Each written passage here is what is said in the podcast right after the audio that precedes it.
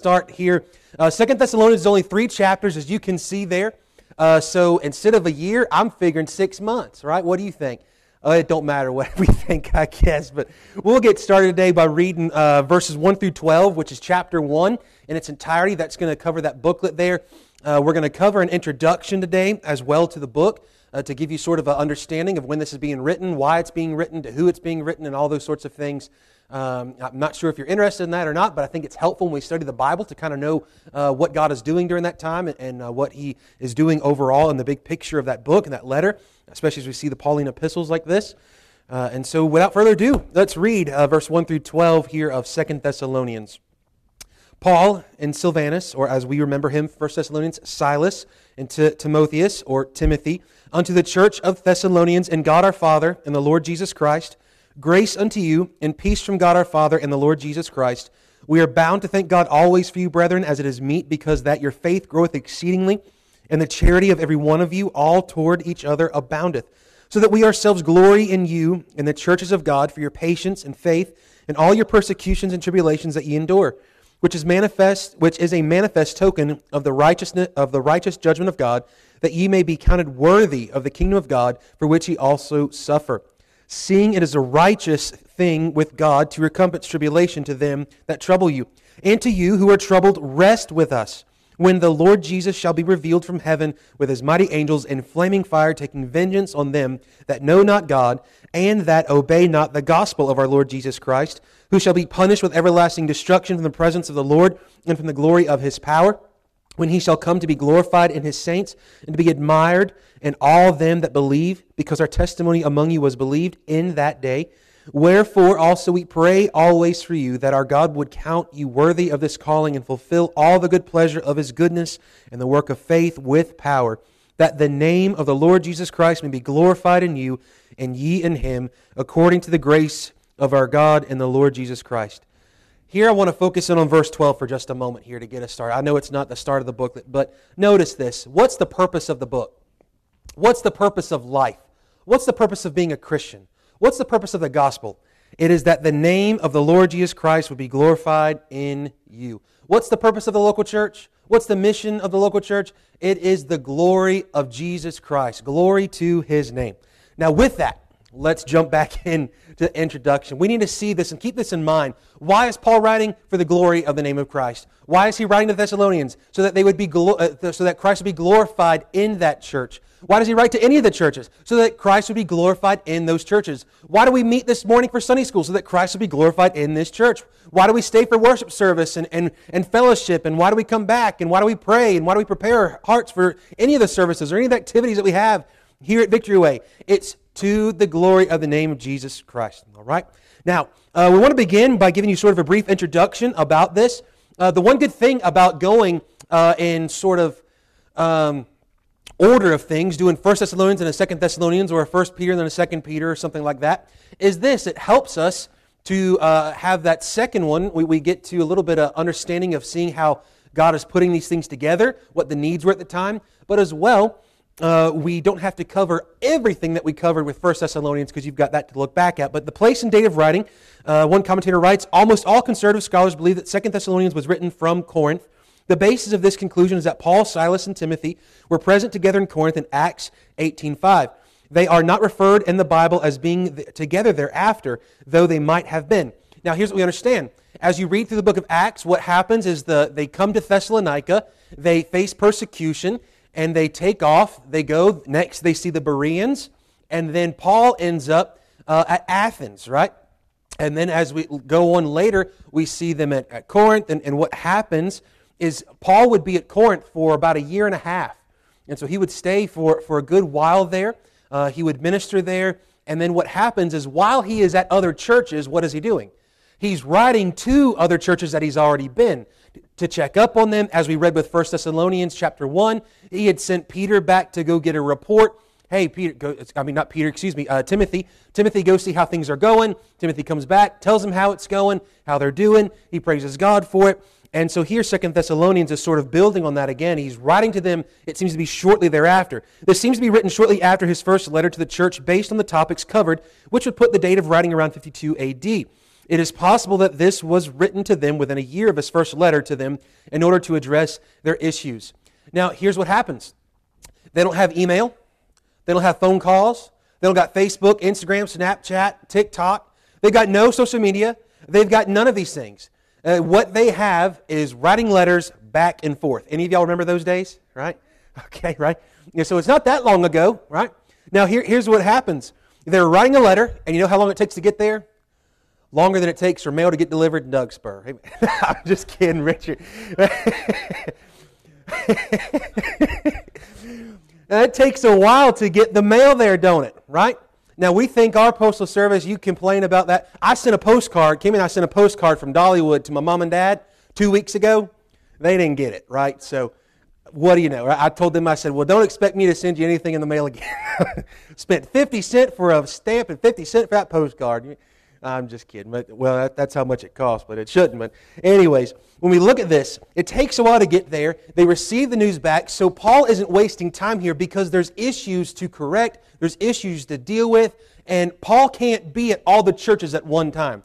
Every pastor feels this on a local level where he can't be in the life of every person at every time or in every pew at every time. We're one person. Paul is one man right? And so ultimately, as one man, he's being used as a tool of God to preach the word of God to the Jew first and also to the Greek. And what happens is, through planting of churches, he sets up and establishes uh, men who are called and equipped by God to shepherd the church there. He's writing and communicating back and forth with them. He's using Silas and Timothy uh, as uh, men to go and to check in on these churches, to come back with news, so that then he knows what to deal with uh, uh as well. Now, as we look at this, this shows his care and his concern as a pastor. This shows his pastoral heart that he wants to check back up on them. He didn't just leave them unto themselves. That's why he wrote the first one. And then he did not just go, Well, I wrote you that first letter. If you can't get it straightened up, then whatever. I don't care. No, he cares. Clearly, he's writing back a second time to help them through these things because they, from the very beginning of the establishment of the church of Thessalonica, have been facing persecution and tribulations uh, to a, a major degree. Uh, now, as we look here, the purpose of the letter, this will, this will help us out some. Uh, MacArthur talks about it. He's got a, a New Testament survey. Uh, I, I, encourage you, if you want to study the Bible or to try to understand as you read the Bible a little bit better, get you an Old and New Testament survey. There's a lot of good ones out there. MacArthur's got a good one. Gromacki's got a good one. Um, uh, Irvin Jensen has a good one on the Old Testament. I've got that one. I think he's also got a New Testament. Lots of options out there. And, and uh, it helps you to sort of understand, gives you overview of each book of the Bible, uh, what are some historical things happening, some stuff like that, all right? Uh, purpose of writing, stuff like that, all right? Now, here's what we talk about here. He says, So Paul wrote to his beloved flock who were discouraged by persecution and needed incentive to persevere, deceived by false teachers who confused them about the Lord's return, and three, disobedient to divine commands, particularly by refusing to work. Now, he dealt with that in chapter 1. I mean, not chapter 1, but in 1 Thessalonians, right? The issue where there were some who were going, well, the Lord's coming back, or things aren't going how I think they ought to, or I'm, getting, I'm facing persecution, tribulation, so I'm just going to sit back, enjoy my salvation, not tell anybody about it, not add or contribute to the work of the church. Well, we find you don't work, you don't eat, right? A man that don't work ought not eat. And so what we find is that in the church, you think we ought to have the same sort of mentality. We all have a part to contribute, to be a part of the membership of the body of Christ. And so uh, Paul emphasizes this. And here's what happens Paul wrote to address those three issues by offering one, comfort for the persecuted believers. Uh, chapter 1 uh, essentially covers that. Two, correction for the falsely taught and frightened believers. Chapter 2. And then, in, and three, a confrontation for the disobedient and undisciplined believers. And now, what we're going to find is that ultimately all preaching is to do just that. All preaching is to be comforting, correcting, and confronting. That is the job of a preacher. That is the job of a pastor. Uh, to comfort the afflicted, certainly. Uh, we dealt with that in 1 Thessalonians chapter 5. Paul wrote about that. But as well, we see that we are not merely to simply comfort. That's a part of preaching. It's a part of the ministry of the word. But what else is? Correction, to correct false teaching. And the easiest way to correct false teaching is not to learn about false teaching, it's to learn right teaching. If you know what you believe and why you believe it, that is the most simple of apologetics. Now, what we talk about when we talk about apologetics, it is not giving an apology for our faith, but rather the idea of apology is one of an answer for our faith, a defense of the faith. And so when we uh, are told uh, to have a, a, always be ready to give an answer of the hope that lies within us, right? Here's what we see. Easiest way to do that? Know what you believe and know why you believe it. Sadly, many, their only theological statement that they've got that they can make, that they go by is, I go to Victory Way Baptist Church. That's all I got. Right? That's not good, is it? Because now what happens if someone's at your door or someone's talking to you, or maybe you got family who's, who's uh, perhaps involved with some of the cultish uh, religions or, or perhaps practicing the occult, and now you don't know what to actually give an answer for. They're questioning Jesus and what he said and what he taught, and you don't know what he actually said or what he actually taught. This is why we must get in the Bible. Yes, we must be under Bible preaching and teaching and, and the services and in the uh, groups of our church and, and the times where that is, is happening. That's bare minimum. But if you don't open up this book on your own and read and study and pray and read and study and pray and pray and read and study and pray, right? Then you're going to miss the whole boat. I cannot, and, and Paul could not, give you the answer for every little thing. That you've got to decide what you believe and why. And that's the key. Don't merely seek a list of facts of the what's, but understand and believe the why by faith. Why do I believe this? Well, because the Bible says it, right? Think about it this way little children's song. Jesus loves me, this I know. Is that the song? It keeps going, doesn't it? For the. Okay, well, there's your why. I believe the what, Jesus loves me. But how do I know Jesus loves me? The Bible tells me so. Now, here's what we need today more and more of. Thus saith the Lord, the Bible says. I love saying, and, and i have been trying, the Lord's kind of convict me on it. We often say phrases, you know, the Word of God or the Scripture, things like that. Well, Muslims believe that they have the Word of God and Scripture. But we have the Bible. The Bible is and should be called by what it is. It is the, the Word of God. It is God's Word. It is God's inspired, and infallible, inerrant, and sufficient Word. But we see that the Bible as a collective book that God has brought together and preserved century after century it still holds true and always will. Now, so we understand that the need for comfort and correcting, but we see as well the confronting of disobedient and undisciplined believers. Pastors love to comfort, they love to correct to help you get away from false teaching or a false understanding of the scripture and to get to the right understanding. I love it when people learn something new. Love it. But I can tell you what pastors don't like. We don't like confrontation. Most don't. Now, there's some that are just hotheads that probably don't belong preaching anyways, and they like confrontation. But confrontation is biblical because the Bible confronts us because it says this is who God is, this is what God is like, this is what He's done, what He's doing, what He's going to do, and this is what He expects and desires and deserves. The Bible does not come at us like a soft little teddy bear, it is described as a sword a double edged sword, a two edged sword, one that cuts and divides to the very bone and marrow, the sinew of who we are. It lays us naked and bare before God. It shows us who God really is, and it shows us who we really are, and it shows that the only hope for us to know Him is in Jesus Christ. And so, because of this, the Bible always confronts us. It always, as well, though, brings about a comfort to the believer. It does not bring comfort to the lost, it brings comfort to the believer. It brings confrontation to the believer. Notice the order of things comfort, correction, confrontation. For the lost soul, the Bible only does, does it in this order it confronts, it corrects, and if they believe the gospel, then it comforts. But for those who've already believed the gospel, the order is reversed.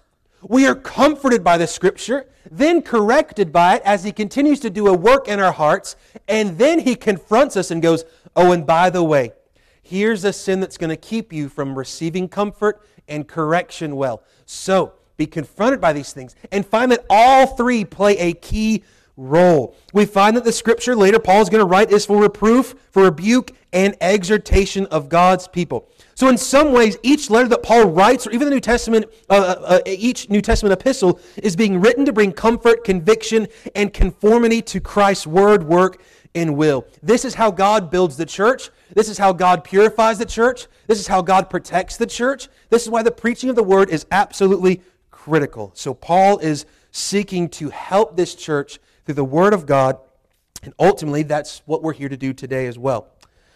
Now, the major themes and doctrines we're going to see, especially here, uh, persecution and perseverance of believers. Both things should be true in the life of a believer. Why, why do you say persecution should be true in the life of a believer? Because if we're not having any sort of opposition, then that means we're not living as a Christian. Jesus tells us through the Apostle Paul later on that all who will live godly in Christ Jesus shall suffer. Shall suffer. Persecutions, tribulations, trials. Now, as we know from 1 Thessalonians already, he's going to keep us from the big tribulation, but those little ones are going to be there till we get called up out of here. And so we should expect difficulty. We should expect people to mock us, to ridicule us, to disagree with us, to spit upon us, to hate us. They did it to Jesus, who is perfect in every way. Why would they not do it to us? As a matter of fact, to be a Christian means to be a little Christ. It means to be Christ like. And to be like Christ, perhaps one of the greatest ways to be like Christ, is to suffer for his name's sake. It is to suffer for what is right, what is true, what is holy, what is just. We see the major persecution and perseverance of believers that not only are we to expect persecution, but we are to persevere through it. This is the Christian life. The Christian life is persecutions and trials and persevering by faith through them. Now, we also see in, cha- uh, in chapter 2 and 3, especially, the eschatological issues the day of the Lord, son of perdition, a falling away, judgments, and on down the line, which we'll deal with those as we get to each one, highlighting them, if you will, so that we can understand them better. Because let's be honest, if there's ever been a doctrine that people are confused or divided over, it's eschatology. There's folks who are all sorts of concerned about it today. As a matter of fact, I've seen this. Pastor Paul, but I think he's got most of his gray hairs because of this. He preached through Revelation and then end it and uh, do something else for a couple months, right, in a Sunday school or Wednesday night. And he would go, Hey, we're getting ready to wrap this uh, series up. Uh, anybody got something want to do? Can you do Revelation? I want to know the end times. What people are really saying is, can you tell me the date, the time, the hour that Jesus is coming back so I can figure out how soon I need to get my life together? We don't know. Nor are we supposed to know, nor would it even help us to know. What we need is to trust the Lord. And so, I want to help clear up as we go through this book, and, and chapter 2 is going to do that for us. It's going to clear up what the end times is going to look like. And by the way, much of what is going to take place, we're going to be gone for anyways. We forget chap, uh, chapter 4 through 19 of the tribulation, uh, right, uh, of Revelation that deals with the tribulation period. Nowhere do you find the church in it. We're gone. So I don't have to so much worry about microchips and the mark of the beast because I ain't planning on being here. All right? Make sense? All right. Now, let's get into verse 1 and 2, the greeting here that takes place. This is pretty simple, and this is as far as we'll get today. Paul and Silas and Timothy unto the church of the Thessalonians. And let's break that down. Who's writing? Paul, Silas, Timothy, right? If anything, Paul is writing, and he's including Silas and Timothy because they're right there with him. They're a part of the labor. They were a part of the ones that founded the church at Thessalonica, so he includes them in the work. This also shows that Paul had a great humility. Paul did not go, I, Paul, the apostle, the only one, the only one worth writing to.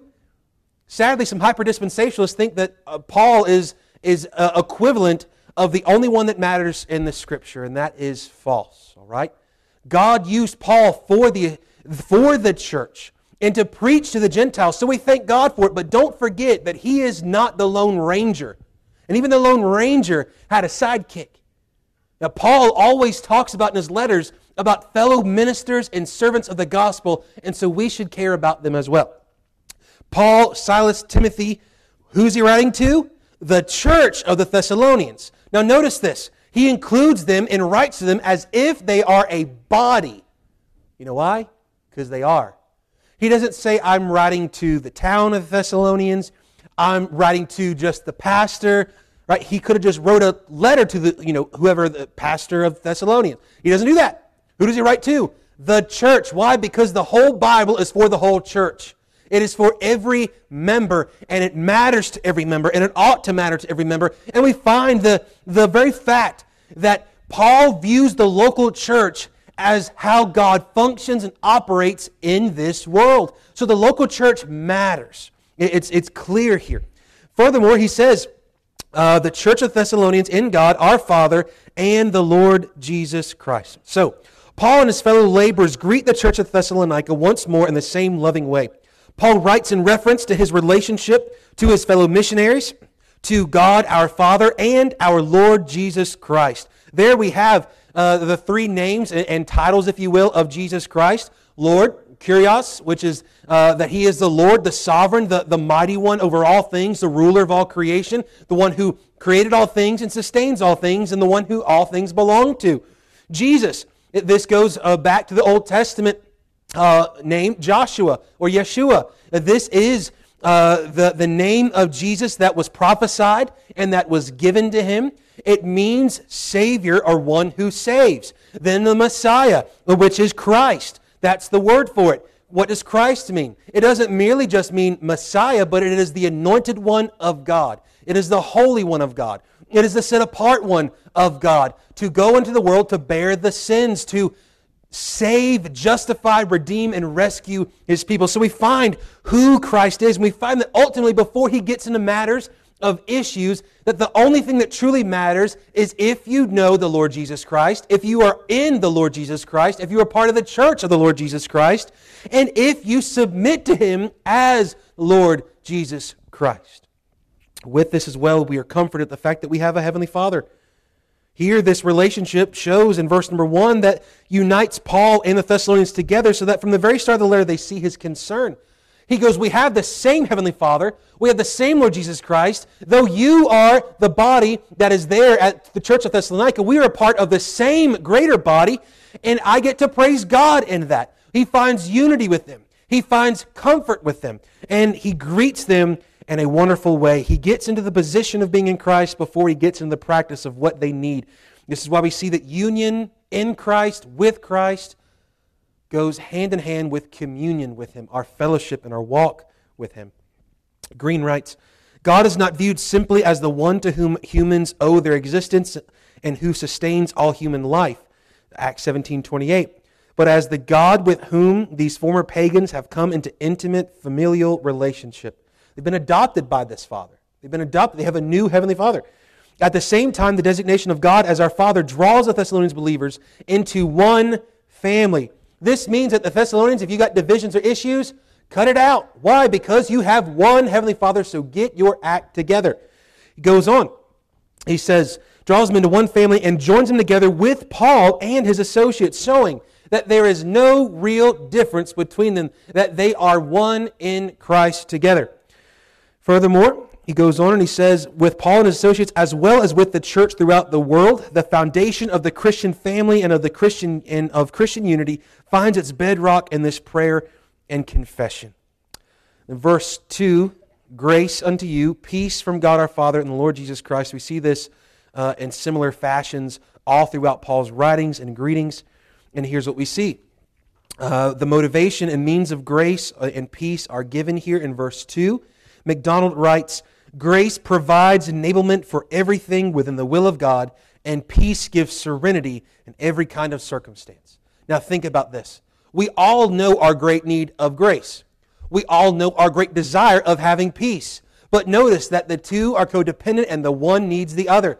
Grace offers peace to us to know Christ, to be reconciled with Him, but as well with one another. And so, where we have peace in a church, it's because that we are living and abounding in the grace of the Lord Jesus Christ. So, the Christian and the church is nothing without either one of these things. We're nothing without peace with God and peace with one another.